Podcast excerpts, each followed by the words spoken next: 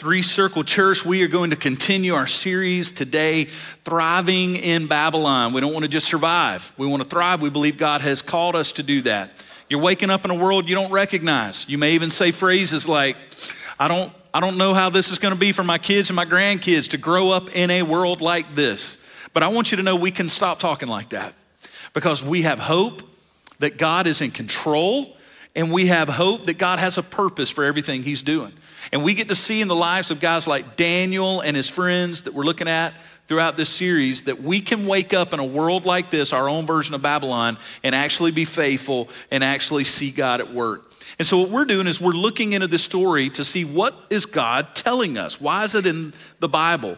Not just so we know it happened that the people of Israel were taken into exile for 70 years, but why did it happen? And what was God doing? Well, the Bible tells us those things. And so today, as we did last week, if you remember last week, we looked at one of the attributes of God that we see floats to the surface in this story. And it's this. Last week, we looked at the sovereignty of God. And we said God is sovereign over all things. Remember the phrase we got? There's no maverick molecules, meaning that there is nothing outside of God's power. Well, today we're going to look at another one of his attributes, if you will, or at least a product of his attribute, because God is our Father, and He was the Father of the people of Israel. And that means this you want to write it down God disciplines His children. And this is a big, big subject matter that we need to look at today. Last week, I told you with the sovereignty of God, I said, I'm going to hopefully teach you that God is sovereign, but I don't want you to just leave church saying, okay, I get it, God's in control of everything. I want you to leave being happy about it. Last week, I wanted you to be happy about the sovereignty of God. This is going to be even trickier today. I want you to leave happy that God is your father and happy that he disciplines you. Now, that's tough because, well, who's happy about discipline, right? But I want you to be. I want you to be glad about it. I don't know how this has worked for you, but I, I, have three kids, and, and especially when they were younger and small, and you're disciplining your children. I never had one of my children interrupt me in the middle of the speech I was giving them, correcting them, knowing that the impending, uh, you know, action was going to be taken, whether that was taking away privileges or whatever that was going to be, grounding, whatever. I've never had one of my kids stop me and go, "Dad, Dad, if you don't mind, I just want to tell you in the middle of this how grateful I am." For what you're doing in my life right now. I, I, know this, I know this has taken time and energy from you.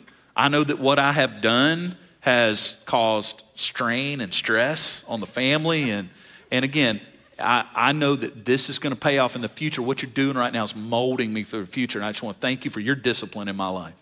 Has that ever happened for any of you? Any hands raised right now? No, it hadn't happened, has it? They're not happy. They don't like it. And you didn't like it either when you were a kid if you received discipline. So it's a little tricky. But what I hope is that we can be mature enough, every one of us today, to leave going, I'm really glad he's my father. And if I think about it, I'm really glad he disciplines me as well because he loves me. So let's look at that today. Now, the book of Jeremiah gives us what we call a roadmap for how we're supposed to live when we get in Babylon. And you're there, by the way. You're in a world that feels like it's going a billion directions. What do we do as Christians? Do we get mad? Do we get bitter? Do we run and hide? No, none of those things. We get a roadmap here, but inside the roadmap, God gives his people, us and Israel, he also reminds us that he's doing something. This wasn't an accident. Remember, we learned last week God has never said, My bad. He's never said, Whoops. I had a kid write that down and give it to me on a sheet of paper last week. This, this mom said, You need to know what my kid got out of today. And it said on there, God never says oops. And that's good for us to re- be reminded of. But that means he disciplines us as well. And he's gonna, he's gonna fully own the fact that he is the one behind the Babylonian exile. So let's go. Jeremiah 29, it says this Thus says the Lord of hosts, the God of Israel. Watch this. To all the exiles whom I have sent into exile from Jerusalem to Babylon. He did it. And here's what he tells them to do when they get to Babylon. Verse 5 build houses and live in them, plant gardens and eat their produce, take wives and have sons and daughters. Take wives for your sons, give your daughters in marriage that they may bear sons and daughters. Multiply there, do not decrease. Seek the welfare of the city where I've sent you into exile and pray to the Lord on its behalf, for in its welfare you will find your welfare. All right. Well, now that is a different way of looking at it, isn't it? He does not tell them to go on the Babylonian Facebook account and blast King Nebuchadnezzar every day. That was funnier in my mind before I said I thought that would have hit real good. Maybe it's because a lot of you are on Facebook blast. Anyway, I'll just leave that alone. Uh, it's convicting rather than funny. Uh, anyway, he does not say to do that. He does not say to hide and just go and have your little Christian circle and, well, hope it all works out. We're going to be in here singing kumbaya to one another. Now, he doesn't say to do that. He says, No, you get out there and you live in front of those Babylonians. You let them see what a marriage looks like. You let them see what a culture that actually loves children. See that? Raise your sons and daughters. You know, in Babylon, they had sacrificed kids to their false gods. They didn't care about life, they didn't care about women. Women were treated horrifically in Babylon. And here God says, You build houses and you teach them what a family looks like, what a wedding looks like, what a marriage looks like, what it looks like to love your kids and raise your kids and then love your grandkids. And and raise them. God says, You live in front of the Babylonians. What a call. So, so, what I see here is the roadmap for believers living in Babylon like we are today is one of hope, not defeat, one of light. We're supposed to be shining light and mission.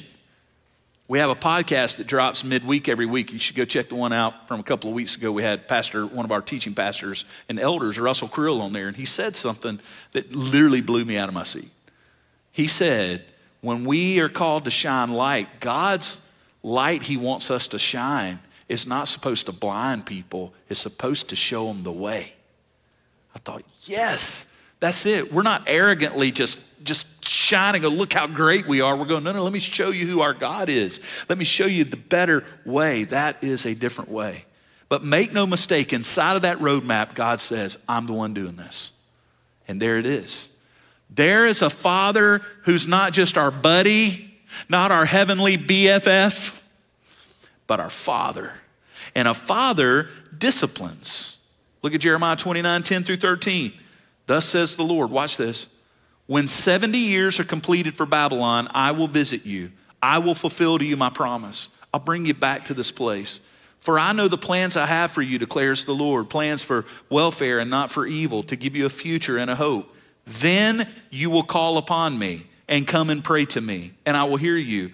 You will seek me and find me when you seek me with all your heart. In those verses, we just got taught something by God Himself about His discipline. And that's what we're going to spend the rest of our time together today learning. Because let's just say that today, let's just say you were a child. Some of you are children. If you're not a child, imagine that you are again. And imagine that you were an orphan and you got adopted you've not met your parents yet. And they show up, and you're wondering to yourself, okay, this is my new family. What kind of mom and dad do I have? And here comes the dad. And you're thinking, I wonder what kind of dad he is. I wonder what makes him mad. I wonder what does he laugh at? I wonder does he like to have fun? I wonder what's going to happen here. So the Bible doesn't leave you hanging because when you became a Christian through the gospel in Jesus Christ, you got a daddy, okay? You got a new father. He's your father now, you are his child. And the question arises okay, if he's my father, what kind of father is he? And we're going to learn about that today. Because what we just read, God Himself says, I want you to understand if you're my child, here's how I work. God's discipline has a purpose, a method, and a timetable. Listen to what He says to His people. First of all, he says, I am the one doing this, and it's for this purpose so that you will call upon me, so that you'll stop going to false gods, so that you will pray to me. You see the purpose in it? It wasn't just to have fun and show that he was strong. Israel had went towards false gods. He says, when this 70 years is done, you're going to seek me and you're going to find me. You're going to seek me with all your heart. He had a point, a purpose. He also had a method. Now, I don't know what your disciplinary methods are. Things change over time. Today, the methods often are like timeout, grounding, taking away privileges. You can't you can watch your iPad only for seven hours today, not 12, whatever. When I was a kid, it was a little different. In my family, discipline had a, I don't know, a personal touch to it. my grandmother uh, flip flip flop worked good a couple times. Did it, it hit its mark? Uh, one time, a gumbo spoon. that still had gumbo on it. That's a true story. It's a famous family story. I walked by the stove, a little grease was on there, pot of gumbo and some things frying, grease hit my hand, and I said something. Now, I did not say what she believed I said. My sweet little nanny thought that I had used a curse word in her kitchen, and I had not. I just used a word that meant that hurt. And the next thing I knew, I had gumbo running down the side of my head because gumbo spoon. Whack, all right? And uh, by the way, I deserved it. It was good. It was corrective. I don't know what your methods are, but we get to see how God disciplines. And his method is when he is disciplining his nation, it's got to be big because it's a whole nation. He allowed the Babylonians, this horrible nation, to take them over. And the Babylonians were so arrogant, they didn't realize all they were, they were a wrench in the hands of God. He, they were a tool. He used them like a tool. When he was done with them, he threw them down. And that's what happened. Babylon will be destroyed when God's ready for them to be. He is in complete control. But lastly, I want you to notice God's discipline has a timetable, it's not unending.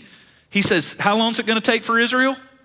70 years. He says, It's going to take 70 years for me to work this out of you. And in 70 years, as a nation, you will be calling on me again. We're going to bring you back. That's what this is all about. I'm still your father. I'm working. I'm doing something here. In the same way you wouldn't tell your kid, now you go to your room and I'll see you in eight months. No, no, there, there's a timetable to the discipline of God. Now, Habakkuk, there's this little book in your, in your Old Testament called Habakkuk. You could read it in no time. Go read it. And what Habakkuk is, this prophet is seeing all this happen with the Babylonian exile and he doesn't understand. How many of you have ever looked at your own life and wanted to look at God and go, why is this happening? Have you ever had that moment where you didn't understand what God was up to? Of course, we all have. Well, Habakkuk sees that in the Babylonian exile and he says to God, Why are you letting this happen? And God answers him. It's right there in the book.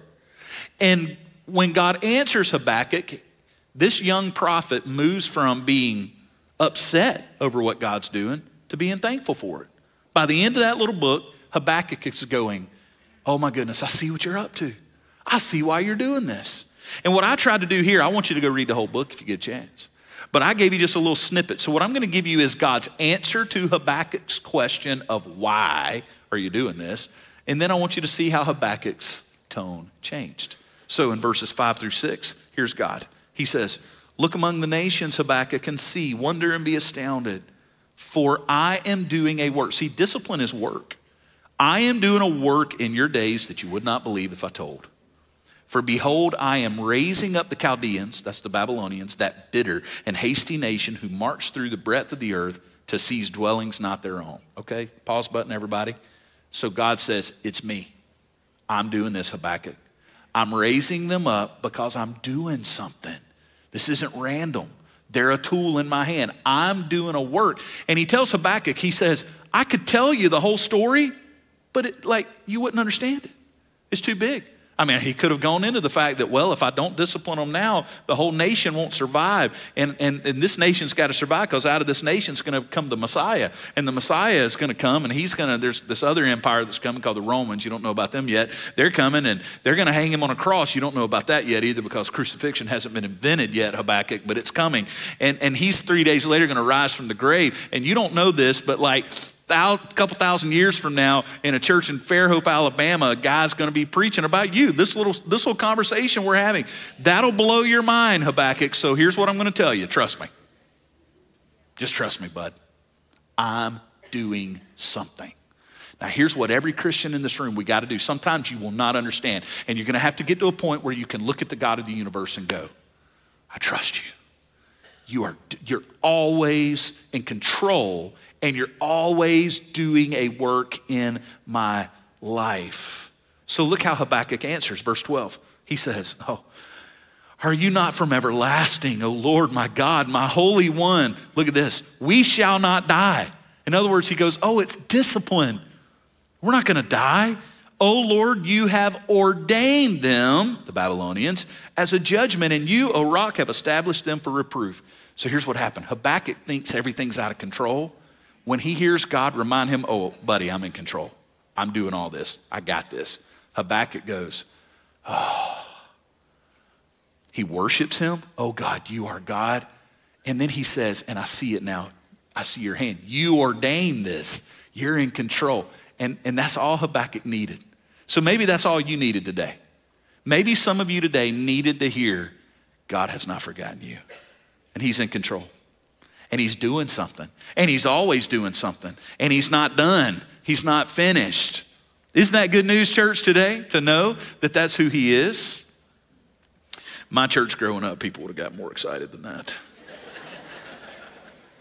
So the Bible tells us, the Bible tells us in the New Testament more about the discipline of God. Remember, I'm trying to show you that God is in control of this thing and he disciplines his children like any good daddy would.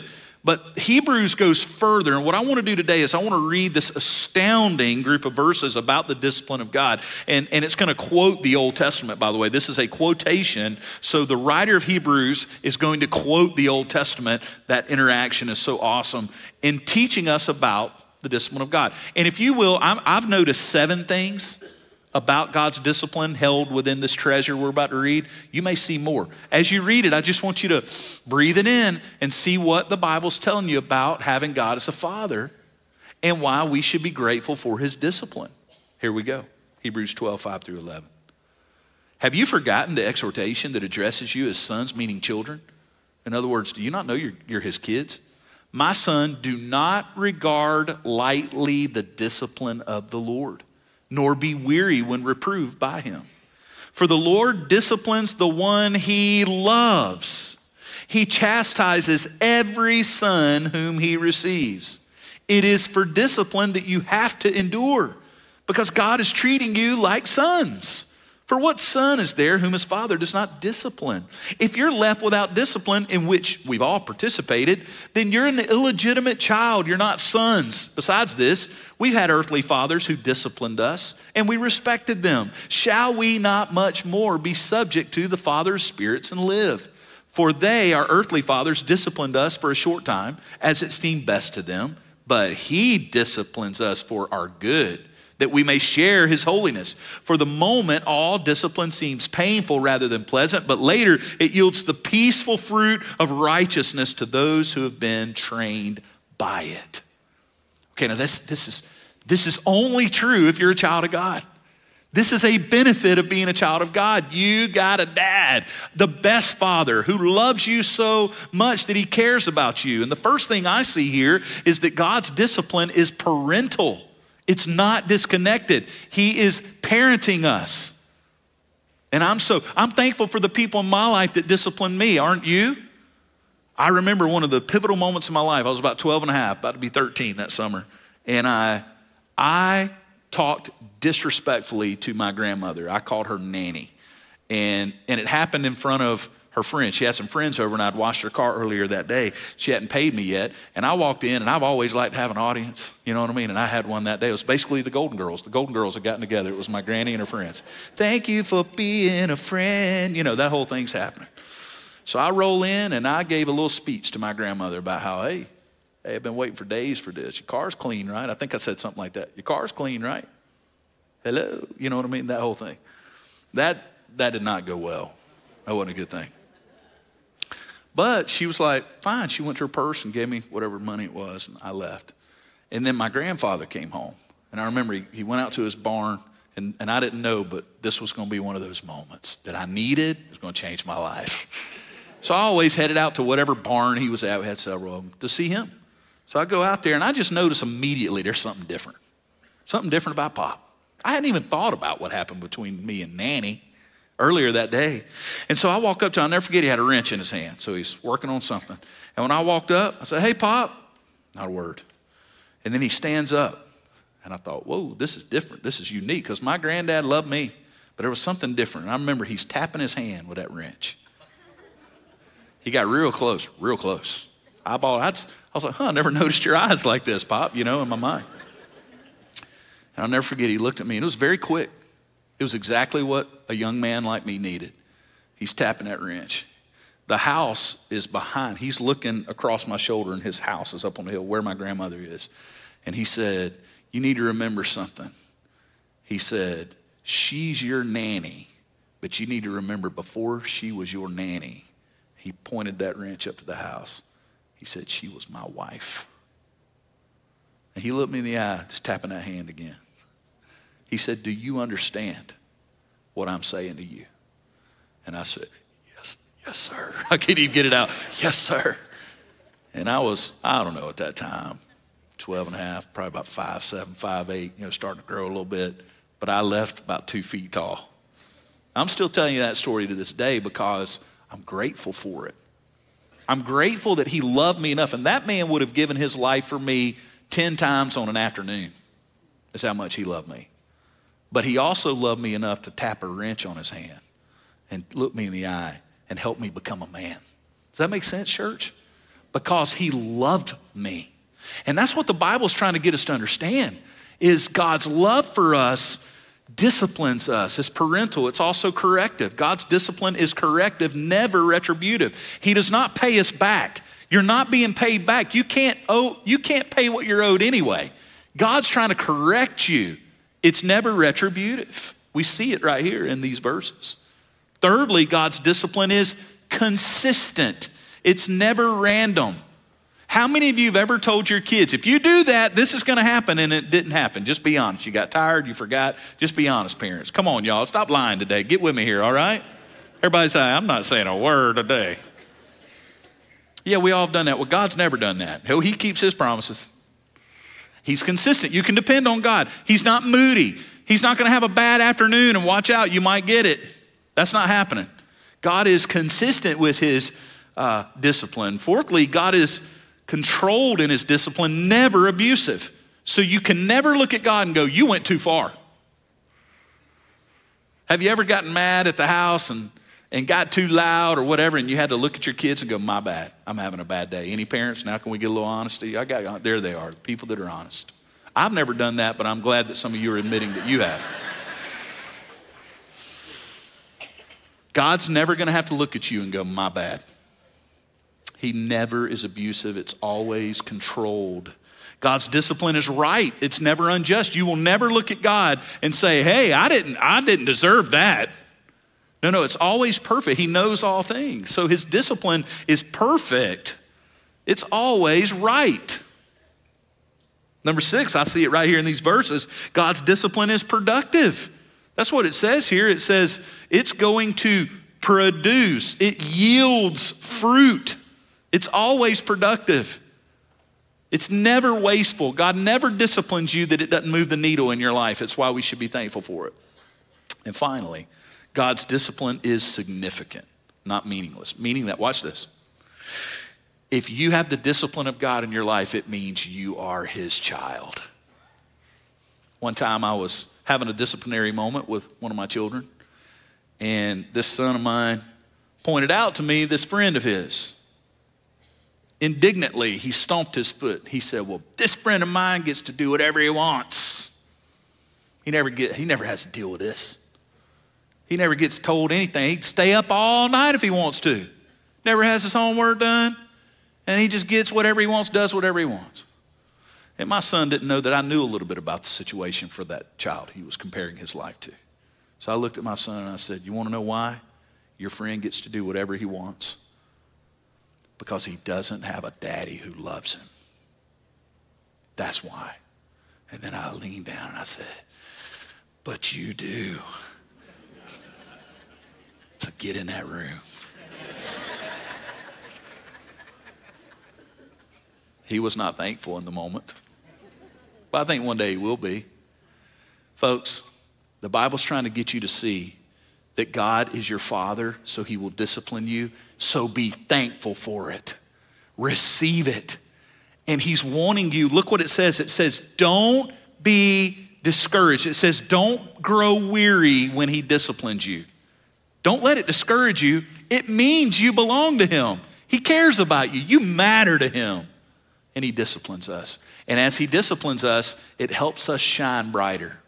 And let me tell you, in a world where we as Christians rightfully want to tell the world, we're pro life.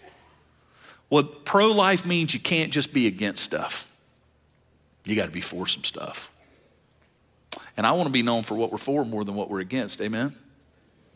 And so there's a bunch of opportunities, but today is another one for you to be able to say, not only do we not want lives taken, we want lives to thrive. And it's why we're willing to sponsor a child somewhere in this world. That's why we do compassion, so we can shine light. And we belong to our Heavenly Father who disciplines us. Let's pray together. Jesus, thank you. I pray today that we will not only know that you discipline us, but be glad for it and that that would change our lives. In Jesus' name we pray. Amen.